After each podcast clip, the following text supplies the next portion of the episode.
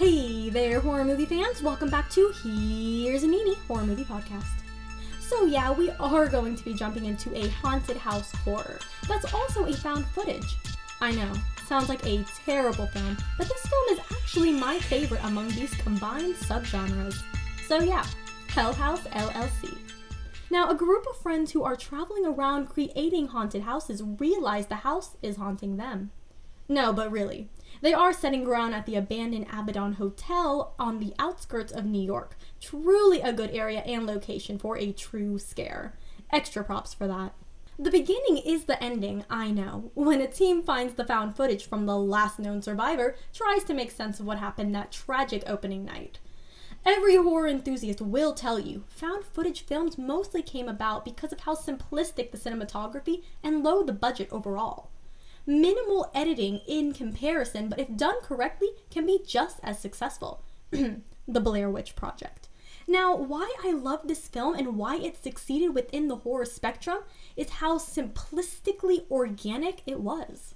The relationship between the group of friends was fluid and natural in approach, which also adds that layer of empathy and emotion towards the characters. Basically, we care about what happens to them. Now, I've said this once and I will say it again establishing characters is so important if you stay on taking a more serious approach. In other cases, like Tucker and Dale versus Evil, when pathetic characters was the intention, worked well within its favor. It's all very situational.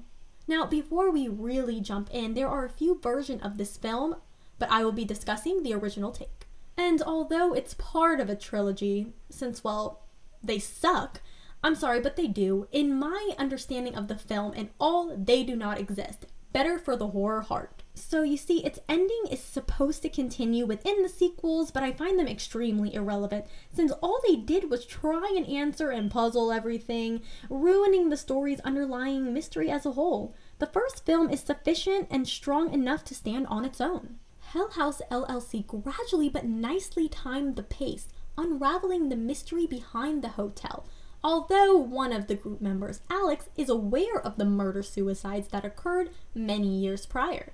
There is no heavy CGI or artificial take on the scares, but the use of clowns that tilt their head and body once you look away is more than enough. Or the sudden strange behavior of one of the members, Paul, after being visited by a woman.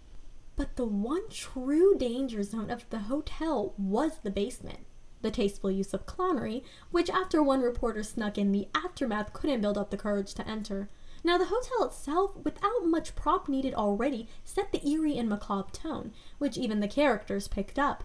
Though the scares were subtle, the impact left a chill running down your spine because, in the end, you still really never knew what happened. Which I love. Okay, enough backstory, but not enough so it leaves a bitter taste in your mouth when it's over. Even the kills, most were off screen or partial, which for this film I respected for some reason. Now, this is one of those films that build on itself well, that I actually prefer watching it to fully appreciate the simplistic masterpiece that it is.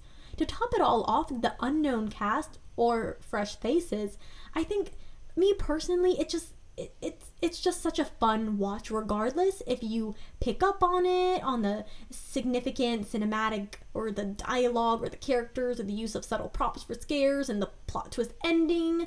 I mean it just it worked. It just worked. Now to end it off let's talk about this ending our only survivor of the group that night, Sarah, is being interviewed after a small hiatus. She answers the simple question, staying with family, you know, but the more complex questions about that night, she hesitates. And, well, really doesn't answer, only supplying them with all the footage they took. Okay, so that was the opening number, I mean, scene. But the ending continues on that note, and Sarah takes the reporter to the police taped crime scene.